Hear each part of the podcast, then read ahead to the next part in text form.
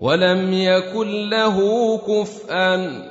أحد قل أعوذ برب الفلق من شر ما خلق ومن شر غاسق إذا وقب ومن شر النفاثات في العقد ومن شر حاسد إذا حسد قل أعوذ برب الناس